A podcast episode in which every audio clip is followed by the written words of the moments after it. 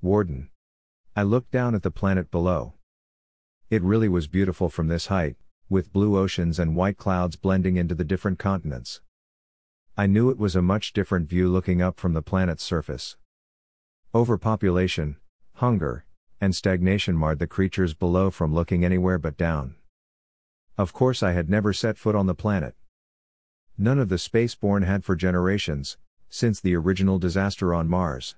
We're receiving a request from Earth Station, sir.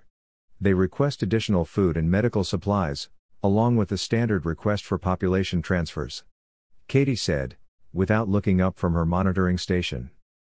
She was efficient, calm, and reliable. I don't think I would have survived the past three years in this job without her. I looked down at the data tablet in my hand and lazily punched at a few buttons.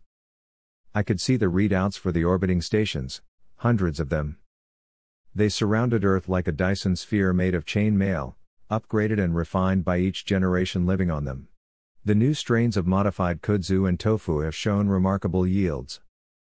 We can permanently increase their food allotments by ten percent, but it will all be in the form of kudzu and tofu. As for medical supplies, were they more specific in what they need? Have there been specific disease outbreaks again? I thought we got the last round of malaria under control. I knew I would just end up giving them whatever they needed. I was a soft touch when it came to the Earthborn. It doesn't say, sir, but judging from the monitored news feeds, there has been increased rioting in six quadrants. My guess is general emergency and first aid supplies, Katie said. I could always count on her to go above and beyond, monitoring the news feeds and satellite relays for the planet. As for population transfers, I lowered my tablet. I wouldn't need to check any information for this answer. Give them the standard answer. Earthborn belong on Earth. Spaceborn belong in space.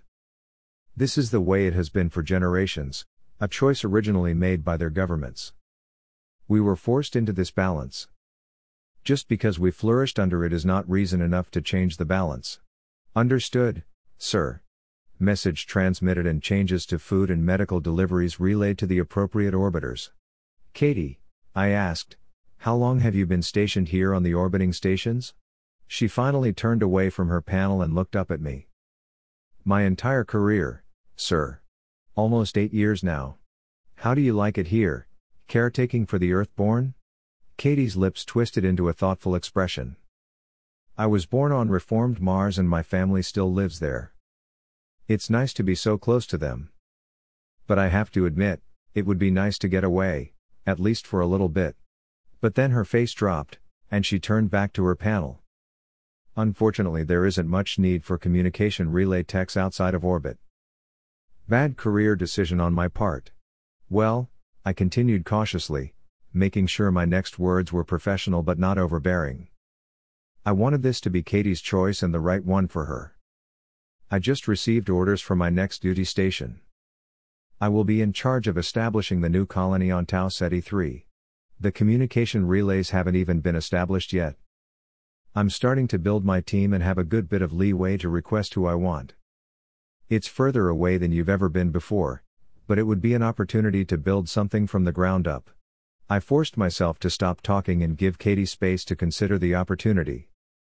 I would like you to join my team, if you're willing. Katie's face twisted into the same thoughtful look. She seemed to consider for a few beats and then her face turned up into a smile. Yes, sir. Spaceborn were born to see the stars, she recited the well-loved mantra. I'd love a transfer to Tau Ceti three.